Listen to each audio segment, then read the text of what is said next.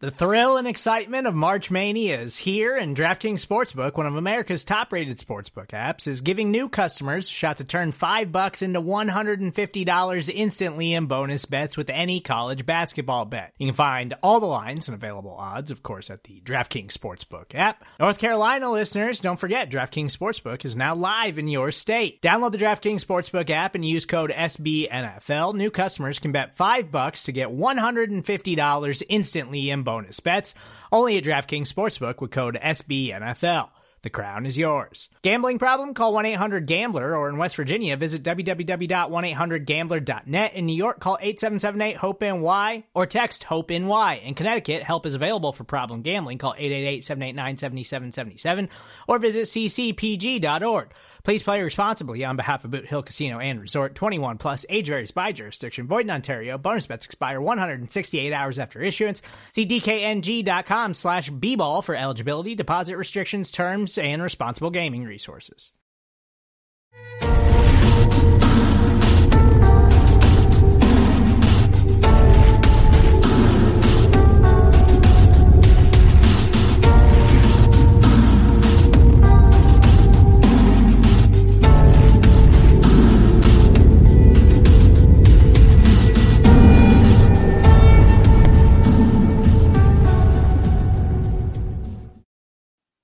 What's up, Bengals fans? It's the Orange and Black Insider Bengals podcast coming at you. I'm Anthony Cosenza, joined by John the Man Sheeran. He's got he's got the uh, the skeleton man behind him, dressed to the nines. If you're joining us live on the uh, on the video, John, what's going on, man? How's your week going? Yeah, Randall's more of a man than I've ever been. You know, he's seen more more life than me, so I'm doing good though. Doing good. I almost committed blasphemy there and almost called Randall Russell. I was just having like a brain fart there, and I don't know why I was doing that. But regardless, uh, he looks nothing like you. a Russell. I don't know. I know. I, I, know. I know. Good to see you. Good to see Randall. Uh, this time we were late because of me, not because of StreamYard. I can't blame it on StreamYard for those of you tuning into the live show, but good to have you with us. We've got some fun topics on tap for you tonight, talking about some of the sights and sounds from the owners' meetings, some interesting news coming from that, from the Bengals Brain Trust. And then, of course, we've got draft talk. Not quite mock draft time for us on the show yet. We'll get we'll get to a couple of those. And of course, we're kind of scrambling, as I think a lot of people are, John, covering the Bengals uh, with with the draft profiles and whatnot, even with the free agency stuff, because of the Bengals' deep, deep run. We thought we'd have a little more time, but thankfully we we did not. No, dude, everybody is the exact same right now. It was going all the way up to the Super Bowl, which was the middle of February, and then it was decompressing from the Super Bowl. It took a, like a week and a half, and then it was entirely just free agency for the next month. Now we're a month away from the draft, and everybody's getting caught up on that. Mm, usually yeah, we're like yeah. we're months ahead of this at this point, and we haven't even got to a mock draft, thank God. But I suppose we have to get to that eventually, sooner or later.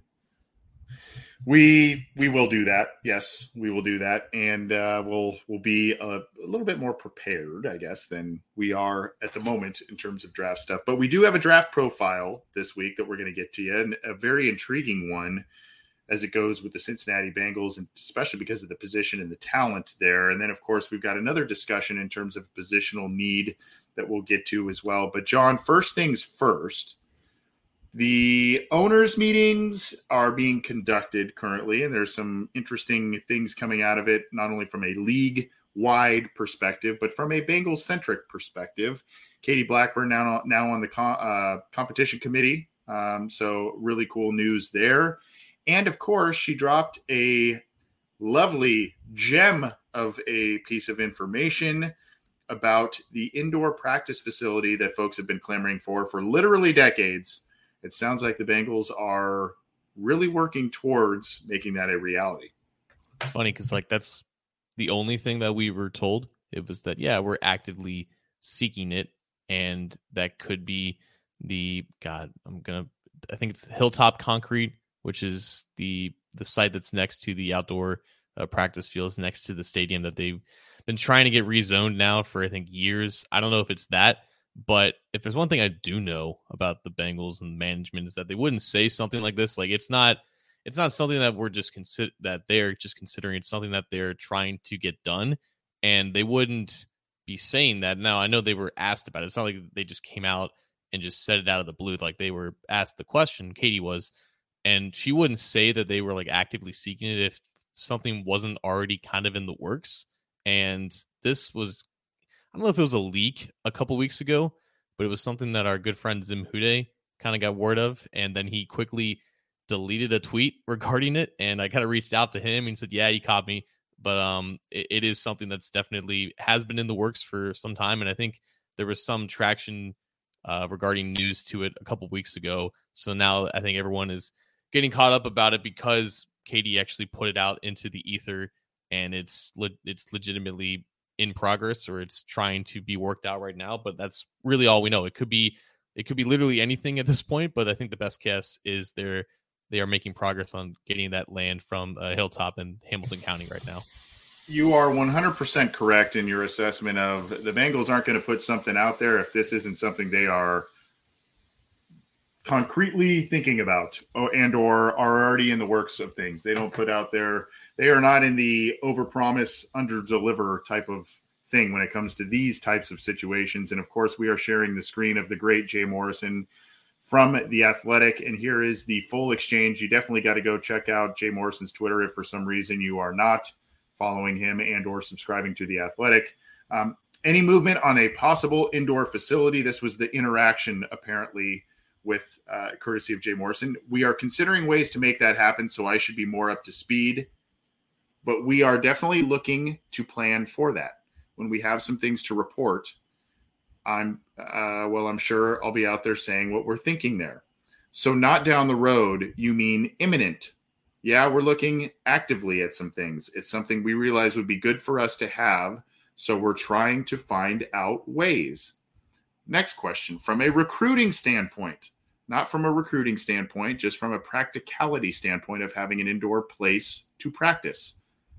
All the way through January, halfway through February, exactly. We plan on needing it all the way to February, obviously, making a tongue in cheek reference, so to speak, with the Super Bowl and all of that. So, John Sheeran, what do you make of those comments from Katie Blackburn as we continue to expand on her, you know, seeming like we're we're heading towards an indoor practice facility here? I mean, it is tongue in cheek, but it's also not because like that was the that, that was the situation that they dealt with this year. It was the reason why they went out to Los Angeles like a week early so that they didn't have to use the University of Cincinnati's indoor bubble uh, during an ice storm, right? To get accustomed to the climate that they were going to play out in LA. If you're in the playoffs consistently, and that's certainly the expectation now going forward, and you're going to play in January and February, like you, you could feasibly play in warmer climates during the playoffs, but it's not about necessarily like avoiding the cold. It's in situations where it's either too cold or the weather is too inclement. Like it's a logistical nightmare to get up and go to you know drive up a few miles north to Cincinnati to borrow their facility and have to you know bust the players to that place that's not near your own stadium and whatnot. So it's that along with the fact that yeah, if you need that facility to avoid bad weather because bad weather leads to bad practices and bad practices lead to bad games. Like that's the whole point. It's not necessarily, oh, it's, you know, kind of cold outside. It would be nice to be in, in like a heated facility. No, it's just about avoiding any more logistical nightmares that they kind of had to deal with uh, leading up to the Super Bowl. And I don't think it necessarily negatively impacted, but it's nice to have that kind of luxury that basically every other team in this situation has. So yeah, I, I, know like the whole argument was that oh, it builds toughness and whatnot to practice outdoors, and I don't think that's necessarily going to change. But if you have that and, and you have the accessibility to something like that, then you might as well take advantage of it. I couldn't agree with you more. And this, you know, for someone that has, you know, there's multiple schools of thought with this thing. And some people a lot of people have largely been in the school of you know act like a big boy franchise get this thing done especially because the whole what is it northernmost city without an indoor practice facility and yada yada yada played into the really lazy narrative of the Bengals being cheap and all of that. And it's easy to point to that kind of thing when the Bengals were not winning postseason games, when they were not making postseason appearances, when they were not making Super Bowl appearances. And now as they come off of one, you now kind of say this is a little bit of icing on the cake in terms of everything that they've done because of all the big boy franchise stuff that they have done in the last couple of years, engaged in outside free agency, Ring of Honor. And now you've got this situation where you can kind of say, wow, the Bengals are really trending in a direction that and, and here's what's here's what's surprising to me, John. All of this stuff, you know, you look back at the three past years of outside free agency, look at the Ring of Honor last year, and now the talk of the indoor facility. This is a a franchise and an organization and an ownership group that they change, but it takes a long time. And this change that we're seeing, or a perceived change, has seemingly taken place in just a pretty short period of time after fans have been calling for the indoor practice facility, the Ring of Honor, for a long, long time. I think more than anything, when the conversation about the frugality of the organization gets brought up, you really do have to look at it like they are very ordinary people that happen to run an NFL franchise and have assets that are close to a billion dollars. But they operate like a small business in a lot of ways. And small businesses do not like sunk costs. They don't like wasting money. They don't like investing in things that they don't think are they're going to get the full value of it. You see that in their free agency plans. Like they don't go after older guys who maybe have peaked as players. They Katie made a great point or a very insightful point about the Jessie contract situation, where it's not necessarily about the guaranteed money, but if you have a lot of money tied up in one player and something bad happens, a la Trae Waynes, then that you know it's it's a negative impact towards the rest of the team. So they, they don't typically like to throw a lot of money or assets into something that they don't think they're going to get the full value of. And you can equate that to the to the practice facility, if you will. But now they see the value of a practice facility that a lot of people were projecting like this is the reason why you should make this investment. Well, now they see it with their own eyes and they feel like they have the team, the culture, the locker room, or whatever the case may be. They feel like it's now is the right time to make that investment, and they have the money to do that. So I think they just needed to be woken up for the exact per you know the exact scenario of why you should get it. And it's more than just oh like in the future if you're successful and you're playing the playoff games like this is why, but it actually had to happen in order for this to get this far, I guess. So here's, eh, I mean, this is all good news. And again, I, I what I what I like the most about it, quite honestly, and it goes hand in hand with the free agency stuff that we saw over the past couple of weeks. I, I think I said this, you know, the past couple of, of weeks on the show that the Bengals, after this really somewhat unexpected and really fun Super Bowl run, they're not sitting back and saying, okay, we're we're there now you know, uh, they're they're doing things and they are operating aggressively and they are continuing to find ways to improve the team, continuing to find ways to improve their operations. And yes, this seems like a small, maybe meaningless step to a lot of people on the outside looking in, but it is something that is a big step for the Cincinnati Bengals that they get this facility and obviously land some big market, you know, uh, middle upper tier free agents at their biggest positions of need, spend some money and and make it work. So uh, you know, I think I think we're all pretty excited about this. Here's the big question though, John. Who with whom do you place the credit for some of these things? Because for years we sat here and we said, "Man, Marvin really changed things with the Bengals. Marvin Lewis spurred a lot of change, but he just couldn't push Mike Brown to get here for the indoor practice facility couldn't push for this. Obviously, we weren't behind the curtain to see exactly what happened, but we had the idea in our heads that Marvin Lewis nudged this franchise to modernism. And there are a lot of people outside of the Bengals organization looking in that would echo that. I remember Shannon Sharpe used to say that all the time about the about the Bengals and Marvin Lewis. Um, couldn't get him there, and now you've got this young, energetic head coach and Zac Taylor and his crew.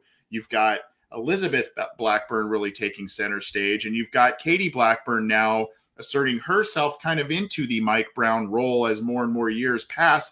I don't know to whom. I mean, I, I guess credit can be shared all around, but I mean, where are you see, sitting here saying this is why I think things have been going the way they have been going over the past couple of years in a positive direction for the Bengals in terms it's of Kate, operations?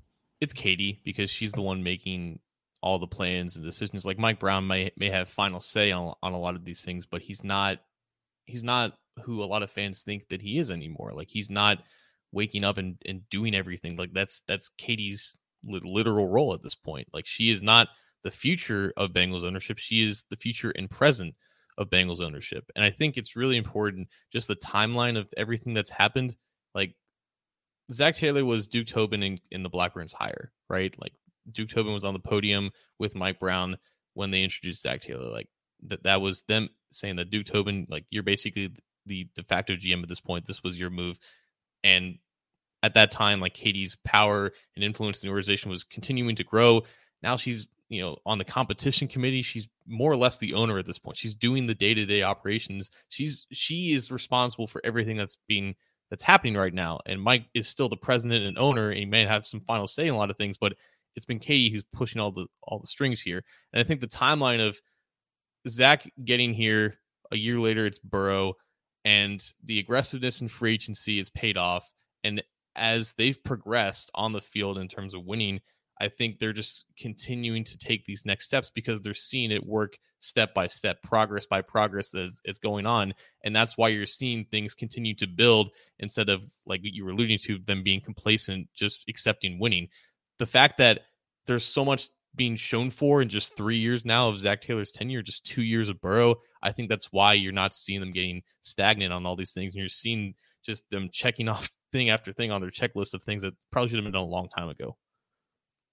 I'm really happy to hear you credit Katie Blackburn, and not because I don't think Zac and Elizabeth.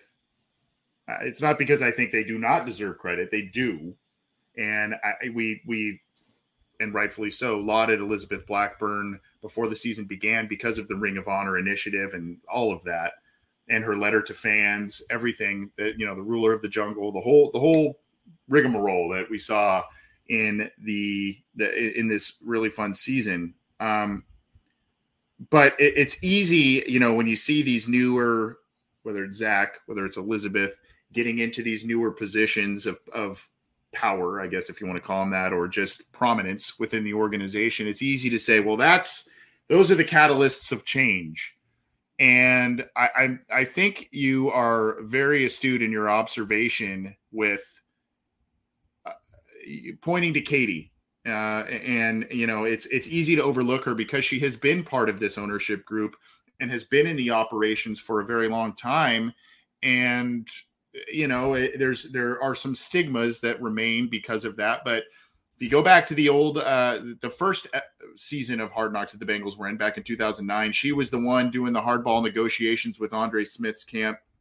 She was entrenched in that one, um, and, and you can go back to a lot of different things where she was you know, kind of playing pivotal roles. And now she is, as you mentioned, and as I mentioned, is on the competition committee now. She is, I think, you know, signing off on all of these things that her daughter Elizabeth is is saying, you know, these are really necessary moves from a PR standpoint, from a franchise standpoint, et cetera. And while Katie in that quote that we shared from Jay Morrison said this isn't necessarily a recruiting effort, meaning the indoor practice facility I think that's an ancillary effect, really. I mean, I, right. some some players don't some players don't care about it. Some players do. You've heard mixed opinions, but the more you have, uh, you know, when you when you bring in a free agent visit, now that you're able to do those again post COVID, um, you know, eh, the more you're able to do that, and and the more you're able to show off some of your facilities, the more wow factor you have. And while that may not be a goal, they just kind of view it as a franchise necessity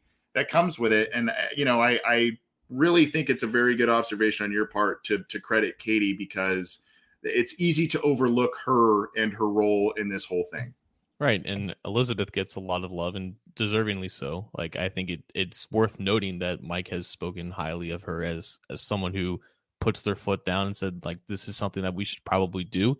Uh, referring to like Ring of Honor last year because that was something that Mike was always kind of hesitant about and that's that's Katie's daughter. So you can see that you know as the generations go on, you're seeing more and more close to. I think you put it in nicely, very modernism. But at the same time, just because it, it's a new person kind of running the things, like Katie learned everything that she knows from Mike. There's still a lot of shades of Mike Brown and Katie Blackburn. Not saying that's a bad thing, but I think Jake Liscow, our friend, made a good point on Twitter. The Bengals in the last three years, Ring of Honor, practice facility, spending in free agency, all without really changing like their financial philosophies. Like they haven't really gone out and given that big of different of contracts in free agency. It's just happened to be going towards external players instead of their own.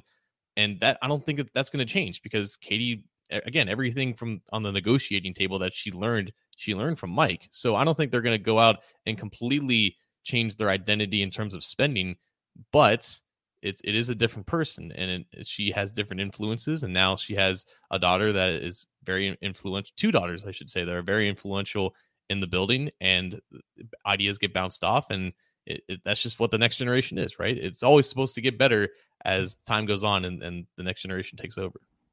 Totally and i think just the new the new energy of maybe some younger folks in the building with with different ideas and whatnot that is uh, always a good thing here and here it is, Socks, always generous with the YouTube super chats. Thank you so much, Socks. Appreciate that. I don't know if that's a uh, a, a Red Sox or White Sox reference or just socks. I don't know because it's SOX. Uh, regardless, the comment short, sweet, place the credit where it belongs, Katie and Elizabeth.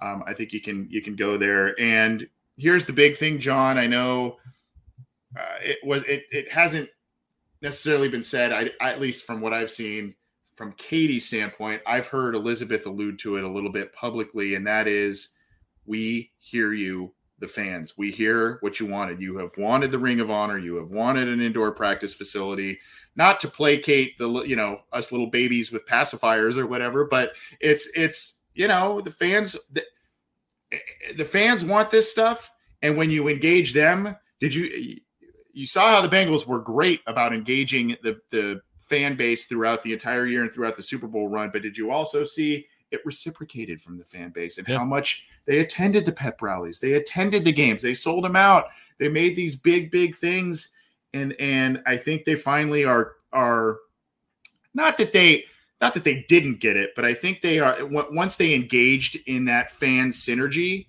I think they were like, we can't get enough of this. We got to we got to keep this rolling.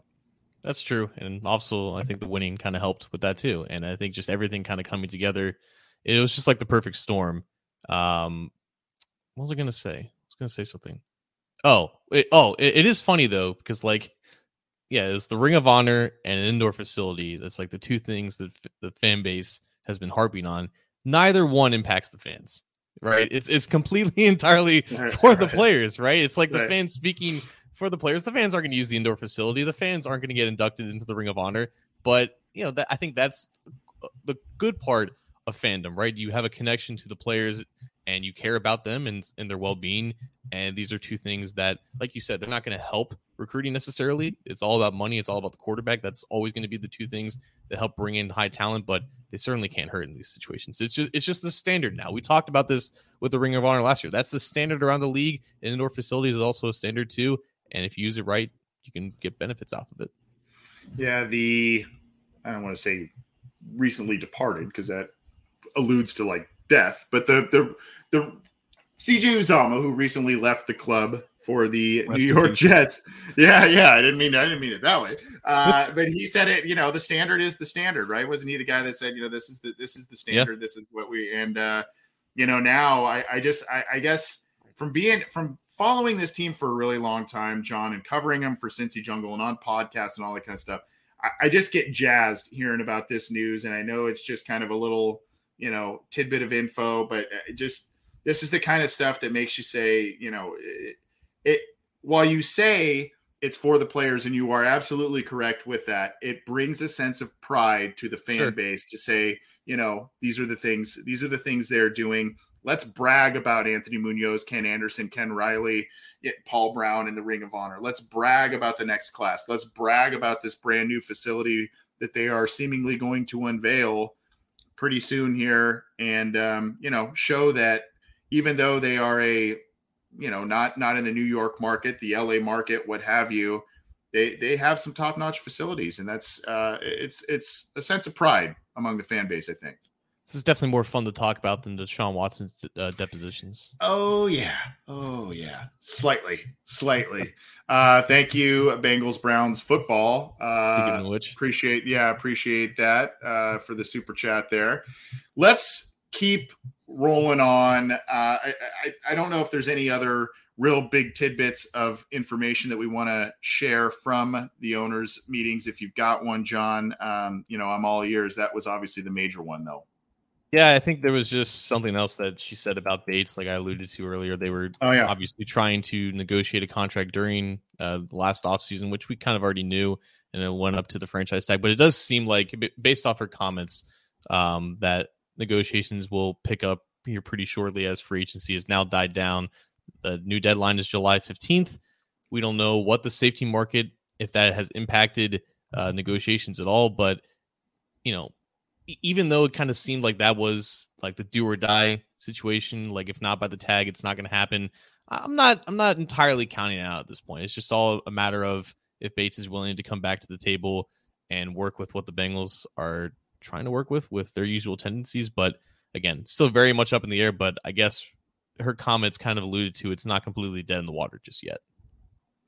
Uh, I, I was sent. I'm trying to figure out if this is accurate here uh, about, and this is from our good friend uh, Mike Holbrook, who's been a, a, good friend of the show. Sent me this tweet here. Um, am I seeing uh, there's there's a statement of Bruce Arians um, with the yeah. with the Buccaneers, um, kind of walking away. It looks like, huh? Yeah, he's he's retired. He's quote unquote retiring, but he's moving up to basically like a senior football consultant, which is like I guess the dream job. You're, you're the you're the master suggester, as Ted Nguyen uh, pointedly said. Um, but yeah, I think Todd Bowles is taking over, which was like always the succession plan there. Yeah. But after Brady announced his unretiring is kind of interesting timing. Odd timing, and like you said, going from Arians, a, a offensive guy, to Bowles, a defensive guy that's going to be an interesting transition, even though that was probably the the plan in place. But yes, going up to the front office, that's kind of the I don't know, I'm ignorant to it, but that was kind of the joke with like an executive producer on like movies yeah. or something, right? You know, you kind of have the influence, but uh, you're not the guy behind the camera necessarily. I, I feel, you know what I'm saying? I feel like that's what Bengals fans wanted Marvin Lewis to be. They did. Yeah, yes. Something like that. So I think Arians is better suited for it than Lewis because I don't even think Lewis wanted to do it. So good for him. Yep. So a little bit of breaking news, and thank you, Mike, for doing that. We uh, were busy with obviously on-air stuff, but appreciate you sending that over. And this is the Orange and Black Insider Bengals podcast. We have a quite a few of live viewers here across multiple live streaming platforms. Good to have all of you with us. You can catch every live stream on our YouTube channel, and you can catch that uh, by clicking the icon down below John's window there, and by the SB Nation Cincy Jungle logo. Click that to subscribe to the YouTube channel. Click the bell to be notified when we go live, when new content is available. We're also streaming live on the Cincy Jungle Facebook page, so go ahead and give that a like, as well as multiple Twitter accounts. So, um, no excuses. Tune in live if you can. And if you can't and you like the audio version of the show, of course, you can get it on iTunes, Stitcher, Spotify, Google Podcasts, iHeartRadio, all the major ones. We are there. We appreciate all the support, not only that you've shown us throughout this past fun year, but the years prior that maybe weren't so fun we appreciate all the support that uh, you have shown us. When you need mealtime inspiration, it's worth shopping Kroger, where you'll find over 30,000 mouthwatering choices that excite your inner foodie. And no matter what tasty choice you make, you'll enjoy our everyday low prices, plus extra ways to save, like digital coupons worth over $600 each week. You can also save up to $1 off per gallon at the pump with fuel points. More savings and more inspiring flavors make shopping Kroger worth it every time. Kroger, fresh for everyone. Fuel restrictions apply. Another day is here, and you're ready for it. What to wear? Check. Breakfast, lunch, and dinner? Check. Planning for what's next and how to save for it? That's where Bank of America can help. For your financial to dos, Bank of America has experts ready to help get you closer to your goals. Get started at one of our local financial centers or 24 7 in our mobile banking app. Find a location near you at bankofamerica.com slash talk to us. What would you like the power to do? Mobile banking requires downloading the app and is only available for select devices. Message and data rates may apply. Bank of America and a member FDIC. John, you provided a good segue for me, and this is going to be, I don't know, maybe a reach of a talking point. You were talking about Jessie Bates, the contract situation, and how the Bengals will be re-engaging that per Katie Blackburn. This has been an ongoing saga now for – you know a little while with with Bates, and obviously a a player who has earned a second team All Pro designation, a very good player, and a guy. You know, I was I was speaking with someone, um, another Bengals fan friend of mine, that was asking me about Bates, and you know, I said he's a very good player, but when you look at the seasons And even, you know, in a single season, there are two kinds of two jessie Bates almost. There's two seasons within seasons, it would seem sometimes with him, regardless, a very good player and one that the Bengals and almost every fan would love for them to keep. However, when we talk about the draft, uh, you know, I don't, I don't know if this is truly a state your case. I guess this is maybe more of a what if or you know, what what do you think type of thing. As we get to the draft, you know, there may be a position. You know, the Bengals have tried to eliminate positions of need and desperation going into this, and they did a nice job of that with the free agency signings along the offensive line. But you know, one that we're not talking about a lot is safety, and we we talk all the time about how the Bengals do not traditionally value that position, much like a guard, and that it kind of is proving the point in some ways with a lack of a long term agreement with Jessie Bates, although they did pay him the franchise tag amount. So there's some chatter going on here, and I'm going to try and make this as uh, succinct and clear as possible here. But so there was there there's been some chatter, and one of the major safeties in this year's class is Notre Dame's Kyle Hamilton. And early in the draft process, Kyle Hamilton has been a guy that's been, you know, basically consensus top guy at his position, a guy they've I've I've read all kinds of reports on him, watched some some film on him, etc. And he's been labeled a unicorn, a guy that's almost like an Isaiah Simmons in some people's eyes, where you can kind of maybe you bulk him up a little bit. He plays a little linebacker, or he's just kind of a Polamalu type, where you just say, "Here, just go play, just just get out there and play." And uh, you know, it's there's not a true position, but I mean, he, he's he's shown some ball hawking ability. He's shown the ability to come up in the box. Um, you know, it, it, seems to be that he could play in a lot of different schemes based on things I've read and seen and and watched. So here's the issue with Kyle Hamilton, and I'm going to share some tweets here of stuff that have come out of Pro Day and and all of that. Um, this is from Daniel Jeremiah on Twitter, responding to Bengal YouTube, um, a, a, prominent uh, YouTuber there. The the pro day, you know, there you've seen four five nine as where he's been clocked. He's obviously a big guy, six four, you know, well into the 200. So he's a big guy, but a lot of people thought he'd just be kind of that Taylor Mays mold, right? Where he's running the four fours, and that's not the case. He, there was a four five nine time, but you see Daniel Jeremiah saying he, I was told he ran in the low four sevens. Then you have Dane Brugler, another prominent draft guru, who said he was told the same. I'm going to share this tweet here. Four seven and four seven four for Kyle Hamilton at the Notre Dame Pro Day, kind of piggybacking off of Daniel Jeremiah's thing here. And of course, uh, you know, what does that mean? It sounds like if if there's questions on his speed, this could cause a guy who was maybe a top five, top ten, again, not a premier position in the league's eyes, could he fall a little bit? Maybe to the middle of the first round, maybe towards the 20s. Who knows? Maybe even further. I don't I don't know. Now, Daniel Jeremiah is sitting here saying, here's another tweet, and I'll wrap it up with this. Uh, Daniel Jeremiah saying it's in terms of is this an issue, the speed issue? It's an issue in terms of where he lands, but not a, an issue in how he'll play. You don't see many safeties go top 10 with those numbers. So a guy who could be a top 10 talent could maybe be one of those random free falling draft day guys, even though he's a premier talent. Now, Vonn Bell, his contract is expiring after after this season, set to expire. You got Jessie Bates on a franchise deal. You're struggling to get him on a deal. You've done a lot. You've shown a lot of aggressiveness, both as an organization and in free agency, to bolster your roster here. The Bengals don't traditionally move up, nor do they move up for a safety. I think the only time they took a safety in the first round was Darryl Williams years ago. They've used they've used other second round picks, Jessie Bates, others, uh, Lamont Thompson, if you remember that one. Uh, they've used second round picks on safeties before. I don't know. Regardless, if this guy falls, even with some needs at offensive line, even with a need at cornerback. Is this a guy where you just say this is too good to pass up, especially with some of the contract issues we have at the safety position going forward? My thing is, why did he run at his pro day? He ran a four five nine at the combine for someone who's 6'4", 220. Like that seems perfectly fine to me. Like I don't remember what Jessie Bates's forty was, but I don't think it was blazing fast. The thing with Hamilton, no, yeah, like the thing with Hamilton, you go to his uh, draft profile on PFF They say shades of longer Derwin James.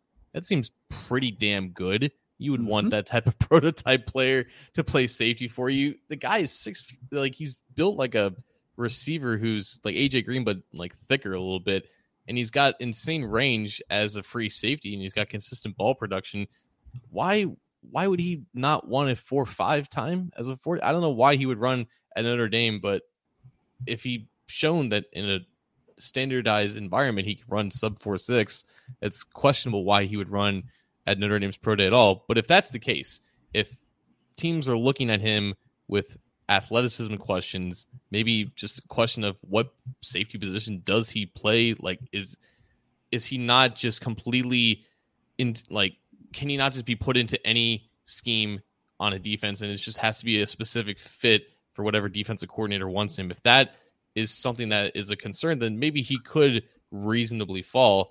I think if the Bengals are sitting there at 31, draft history be damned, like he should be a bona fide like top of the first round prospect, and that would definitely definitely get their attention. I don't think that Bates is going to be extended by that point. I don't think Vonn Bell is going to be extended by by that point. I will say it would shock me if one of those guys does not receive an extension by the time the 2022 season right. begins because I don't think that they would want both of those players to enter their contract years. But if that's the case, if they're having trouble extending at least one of them, it would not shock me at all if they picked a safety pretty early. And Kyle Hamilton happens to be the best one. He's a uh, like a top five prospect by a lot of people's accounts. But if for whatever reason he he's just this mysterious slide because teams aren't sure what to do with him, and like you said, Isaiah Simmons, like that that could scare other teams because I say Isaiah Simmons hasn't really proven to be worth a top whatever pick. I think it was like the eighth overall pick in 2020. Mm-hmm. Like Derwin James is ph- phenomenal, but again, like that type of player is rare. And if you're not sure that Kyle Hamilton is that guy, then yeah, it's it totally possible. And if the Bengals are sitting there and he's at the top of their board, no matter who else is there, I think you kind of have to take him regardless of where you are at with Jessie Bates and Vonn Bell. Like they took Bates in the second round of 2018. I don't remember anyone really talking about him or the Bengals taking a safety early that year at all because it was all about the centers and everything, and they still needed linebackers. And they took Bates in the second round when they had both George Iloka and Shawn Williams under contract, and then they caught Iloka that season. Then Jessie Bates is a rookie starter, and that could definitely be definitely be Kyle Hamilton because he's that good. So I think this is entirely possible. It's just a matter of if he does fall that far, and if teams have these questions about him, I guess it's not out of the question.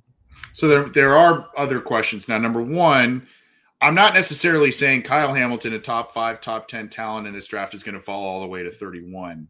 I, it, it, but what I'm saying is teams get weird. Right. Teams teams commit paralysis by overanalysis. A lot of scouts, draft gurus, people that you know goof around with film like you you and I do, they you know they get higher on players, lower on players than teams seem to be. Um, and we've seen guys that, man, that guy was a second rounder and they got taken in the 20s or what have you. You see Derwin James, you mentioned his name a couple of times. Do you know where he went in the draft? He was a guy that was supposed to go top 10. He fell to 17 to the Chargers. He fell on their lap. So the, these things happen. Now, again, I'm not saying Kyle Hamilton is going to drop to 31 per se. There could be a situation where he drops into the late teens, into the 20s. And then at that point, the Bengals may need to have a serious discussion do you move up and sacrifice some of the draft capital that they don't like to do in the first round for a guy like this that has been called a quote unquote unicorn? Or, uh, you know, are, are you banking on the fact that teams see this guy and they see a raw athletic freak at safety and it's Taylor Mays 2.0, right? Um, and, and then you, you have the speed question along with this where you know did he run a 4.59 or did he run a 4.74 as some of these draft gurus are saying is the case at pro at pro day? This could be all a pipe dream. He could be gone by the time pick 10 even rolls rolls around. But as these times have started to trickle through his speed is being questioned. Um, obviously then you talk about you know is there still the you know is he is he a straight line speed guy? Is there the hip fluidity? All of that all of these questions now come come to the forefront and this could be a guy all of a sudden where you go well maybe this is a little bit more of a realistic scenario even if it means moving up than we originally anticipated yeah jessie bates ran a 4-5 flats at the 2018 combine. I think it just under we're just around 200 pounds. Kyle Hamilton's 220. If he runs a 4-6 it's basically the same when you account for just overall density. And again, like I, I don't know how much straight line speed really matters with a safety who clearly has the instincts to cover sideline to sideline. That's like Hamilton's biggest strength. We'll say though, he did give up a touchdown to the UC Bearcats. The UC Bearcats won that game. I was in that end zone when it happened. I'm like, Kyle Hamilton, really, guys? Eh, I don't know. Maybe maybe, maybe a little fall to 31. So I, I do I do agree with the premise though. Like, there's always some surprise in the draft, and I think with Hamilton on paper, he looks like a great prospect, but like you said, teams tend to overthink sometimes because something may not be adding up, or maybe a guy is not a, a completely clean and perfect prospect, and it just takes a number of teams to kind of fall into that same mindset. And like you said, Derwin James ends up at the 17th overall pick, and like, how the hell did, did this happen? So Hamilton could definitely be that guy if enough teams question like the legitimacy of his profile. Here's the other thing that I, I think calls this whole thing into this whole scenario into question that uh, you know could make this some form of a realistic possibility for the Bengals and that is where teams are with certain positions right now. How, are you seeing how wide receivers are being paid? Yeah. So wide receivers, talented wide receivers, they're going to be hot commodities in the draft because of the affordability factor that teams want to take on, right? Have you seen the shortage of quality offensive linemen in the NFL right now? Teams are going to clamor to get who they perceive to be quality offensive linemen in the draft because they could be affordable and you know they, just need options right now. Obviously quarterbacks are always going to be in play so there's just a little bit of emphasis on other positions other than a safety or a guy that you know much like do you remember where lamar jackson got drafted? I mean mm-hmm because there were questions. Well, do you do you put a little bulk on him and you play him at wide receiver or running back, what have you? There's similar conversations being said about Kyle Hamilton. Do you put some weight on him and play him as a true linebacker and, and let him let him do his thing there? So these are the kinds of questions that all of a sudden ca- cause teams to potentially overthink it and say, well, who do we actually see on tape here instead of a 40 time, instead of rumblings of if he's a linebacker, safety, whatnot. Yeah, and when you're picking 31st in most years, and I, I would assume that this year is no different, you're looking at mostly guys that you would have graded in the second round. And maybe there's like one or two guys that are left there with first round grades, and you either take them as best player available or you reach for need.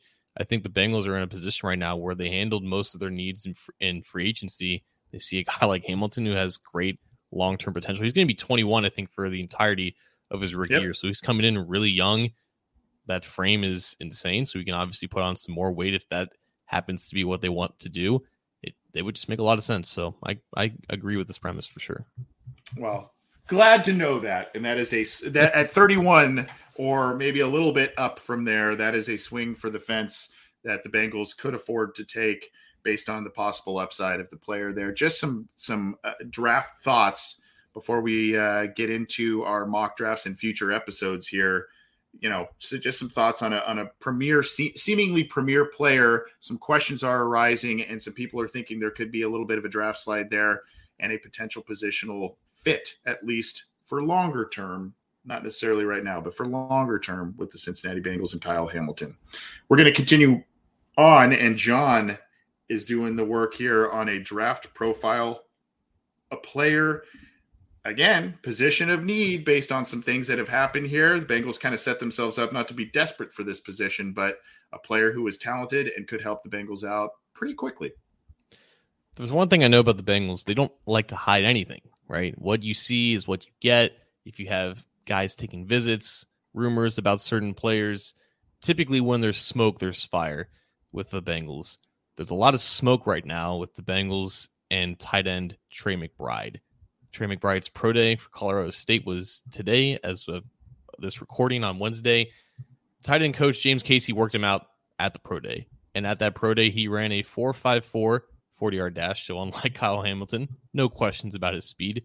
Six mm-hmm. four, just under 250 pounds. I think he was tested very average in terms of explosion at the combine, but the 40 was like the last question mark for him, and he passed that with flying colors because everything else about McBride is phenomenal as like a true junior, he was the focal point of Colorado State's offense, and that is really important in terms of projecting success for not just tight ends, but receivers and running backs as well.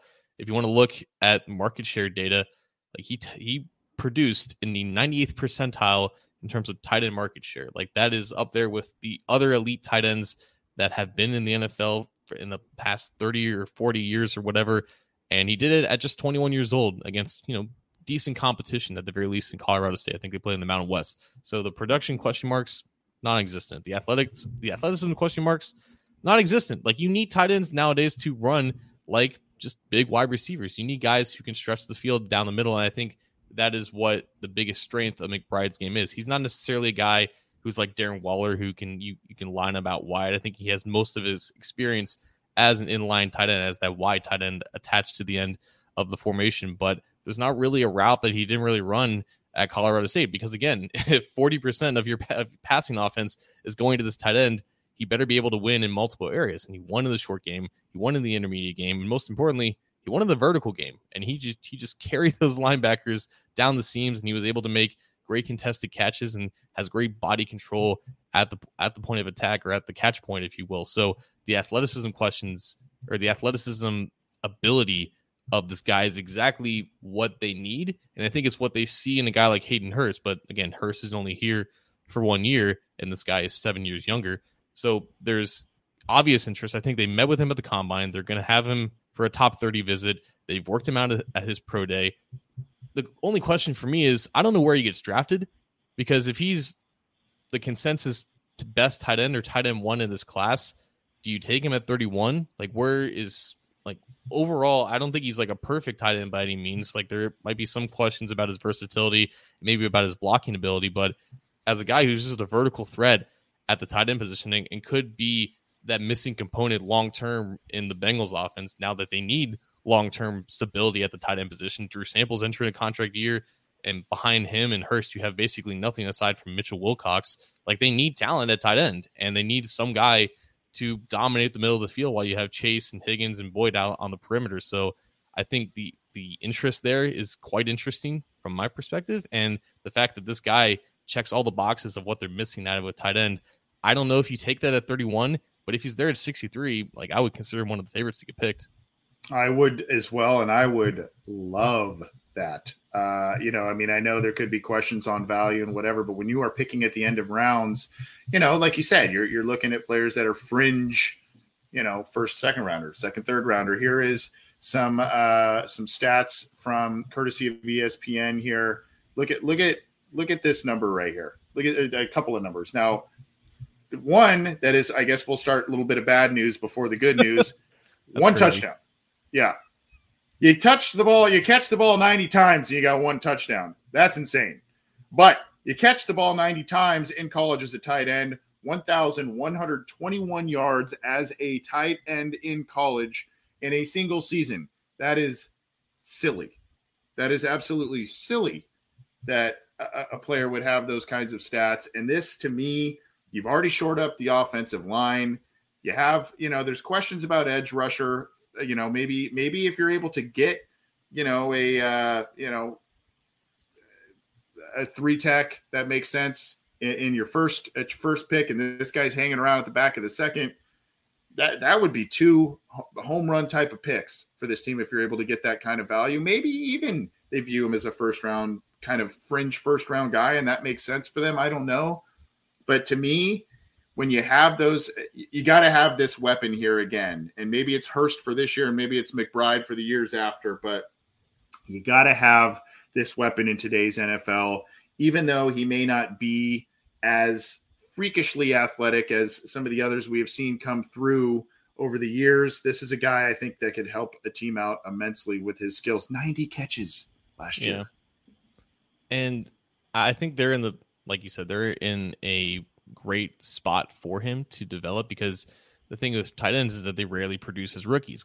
Kyle Pitts is the exception because Kyle Pitts is, in every sense of the word, an exception to the tight end position. But I think ideally you want a rookie tight end, no matter how talented they are, to come in as like a second or third string guy and really like learn the ropes of the offense and whatnot and, and get a year to get acclimated within the system because that's usually the case. It's not even just for rookies, it's tight ends on rookie contracts in general. Most tight ends don't really break out until they're on their second contracts in their mid to late 20s.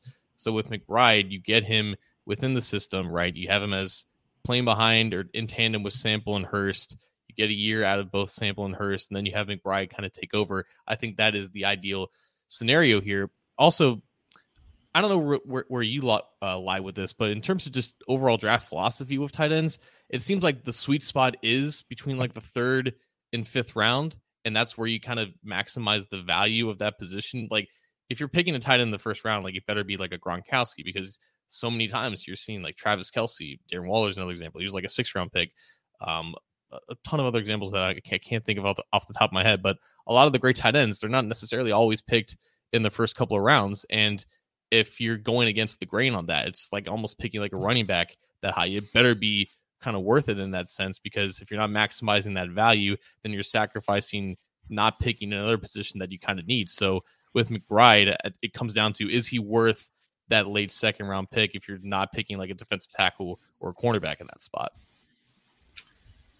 Again, I, I think the Bengals have shown more than a willingness to surround Joe Burrow with all kinds of different talent, a lot of different weapons.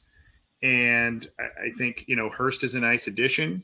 And he, he, this could be, you know, he could be putting up career type of numbers in this, in this system with this quarterback here. But um, we'll see what happens there. But this is, I, this is, tight end is one of my favorite positions in the in the NFL just because of the things you can do with that position and and the ways you can utilize certain certain talents there. And they are all, all usually one of the most freakishly athletic types of players along with edge rushers there. But um, yeah I, I just I, I, can't say it enough. I mean if if if he is showing athleticism he's obviously shown hands given the stats that we you know in, in Colorado State's reliance upon him last year in their offense I, I, I think it makes a lot of sense.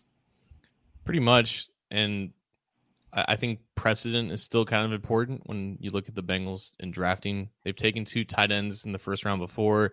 Jermaine Gresham and Tyler Eifert both were very athletic and both were very productive there. Like Gresham, I think had very similar market share at Oklahoma in like 2008 or 2009 because Sam Bradford was his quarterback and Tyler Eifert was a prominent receiver with Notre Dame. And both of those guys um, graded really highly within the Bengals in their system, and they were both first round picks. So I don't, again, I don't know if McBride is in play with that 31st overall pick because I don't know if he's of that caliber in terms of like his overall grade, but I, I think in just with other tight ends that they've picked high in the past, like definitely a better prospect than Drew Sample, and they picked him in the second round. So yeah, um, yeah. I I do believe that there's interest with McBride, and I don't think that you can discount that at this point. 100. percent thanks for the profile there, Trey McBride, Colorado State, a guy that uh, could be on the Bengals' high list of priorities coming up here at the almost a month away. Well, a little under a month away. I can't even believe how fast that's gone. But uh, Bengals will be set to draft here in just a handful of weeks. Before we get out of here and drop the mic, John, I've got to remember when, and I'm sneaking mm. this one up on you here. This is maybe this one's a little bit more obvious, but uh, and this isn't draft centric, free agent centric uh, so much. This is a little bit more pre trade deadline in season situation. Do you remember when the Bengals almost traded AJ McCarron to Hue Jackson and the Cleveland Browns? Do you remember that? I I, I think we all unfortunately. That.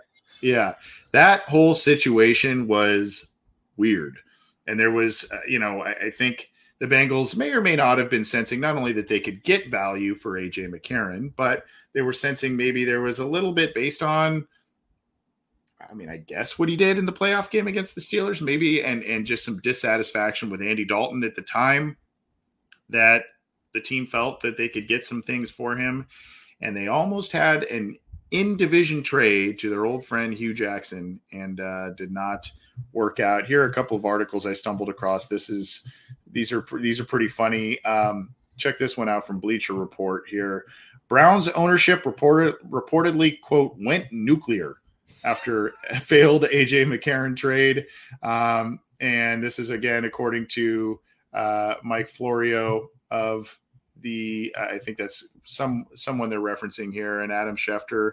Um, but you know, they the Browns were set to send a second and third round pick in 2018 to Cincinnati for McCarron.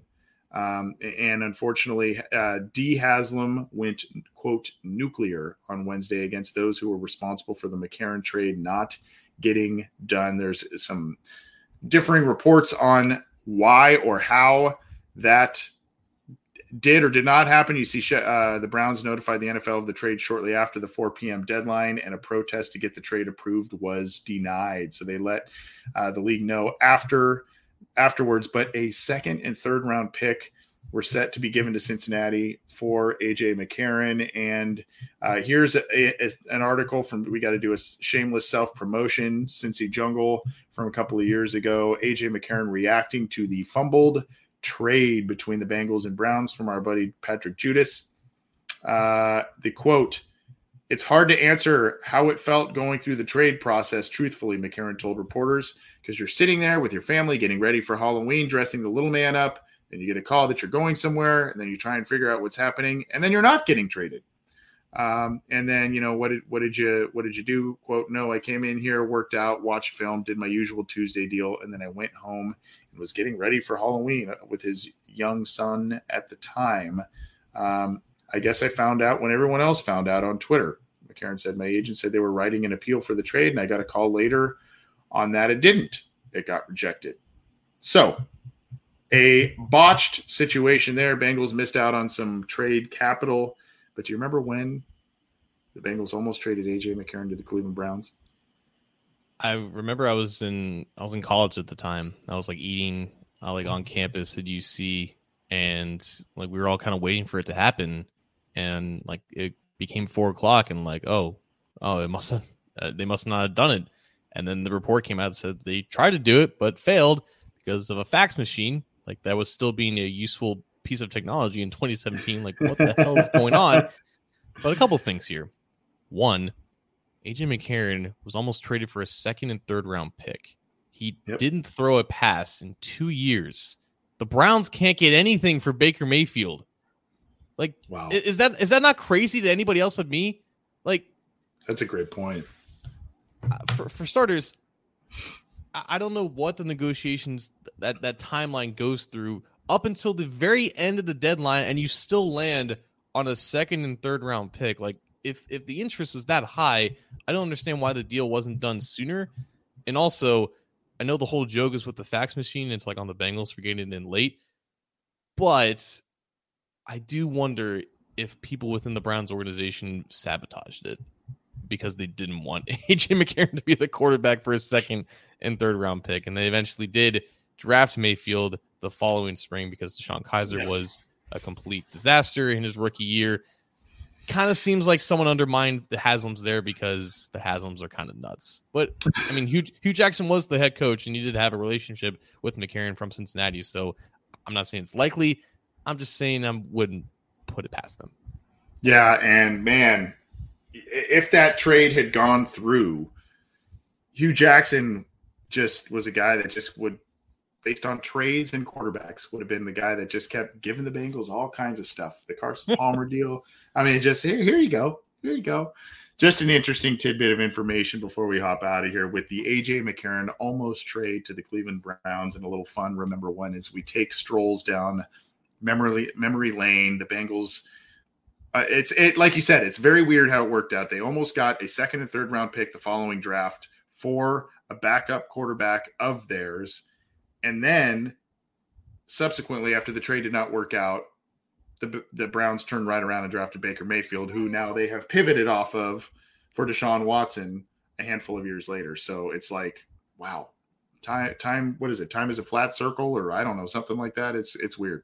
Well, it's not only that they had to give up, or I think the Texans had to give up a pick for Brock Osweiler, or there was a trade with the Browns and Brock Osweiler, and, and like the I think the Texans had to give up a pick in order to trade him to take on his salary, and now the Browns have to give up a pick to trade Baker Mayfield. At least that's like the rumor report, which which I don't think they're going to do, but it's always the Browns, man. It's always the Browns. That's true. That's true. Uh, let's drop the mic and get out of here. I don't have too much more besides the remember when, and also, again, just want to reiterate as a, as a person who has followed the Bengals for a really long time, covered them for a really long time now. Um, I just can't. Uh, we'll, we'll see exactly what happens with an indoor facility, but that's just something where it's just kind of like, you know, fist pump. I like it. So we did forget to mention though at the at the owners meetings that the rule, the new postseason rule, got passed, and one of the three teams that voted against it was the Bengals, and Katie Blackburn had that vote because she was representing the team. It's usually Mike Brown voting no on any new rule change because that's just what he does. But I appreciate Blackburn standing strong here. She is on record for saying that she doesn't mind the rule. I think it was just because it only affected the postseason and they wanted some uh, consistency with the regular season too. But appreciate her standing strong here because I don't think the rule is going to change anything. In all honesty, I, I think it's just leading to it's going to be a touchdown and a touchdown, and then the team gets that gets the ball third and overtime. It's going to be the same thing. It's just the, the it's just moved back two drives essentially. Um, I I think the Titans' proposal made a lot more sense. Where if the first team scores and then uh, converts a two point conversion, then the game's over. I think that makes a ton more sense. I don't think this changes anything. I think fans will still complain and whine about it because the team who got the ball second doesn't get another chance after the team gets it third. But whatever. Thank thank you to Katie Blackburn for standing strong on this rule because I don't think it's going to change anything really. I, I don't. Yeah, I don't think so either. It's uh, you know, that that Bills Chiefs game of for all the wonderful playoff games aside from that that we saw this postseason and uh, I guess we're a little partial because of the Bengals going far. But I mean, there were a lot of great postseason games, and and for some reason that Bills Chiefs, well, I, I, we know why, but that one just kind of hung around, and that uh, is obviously what prompted this rule change here. So we'll see how that affects teams going forward. But good point, John. We're going to get out of here. This has been the Orange and Black Insider Bengals podcast. Again, you can subscribe to our YouTube channel the icon is beneath the Cincy Jungle logo on John's side of the screen there. Click that to subscribe and the bell to click that bell to be notified when we go live and when new content is available. And as I mentioned, you can subscribe to the Cincy Jungle podcast channel on the audio side of things through your favorite streamer. Please do so. Leave a review. We appreciate it. Have a good week, and we will be talking to you all soon. Yeah, have a good one.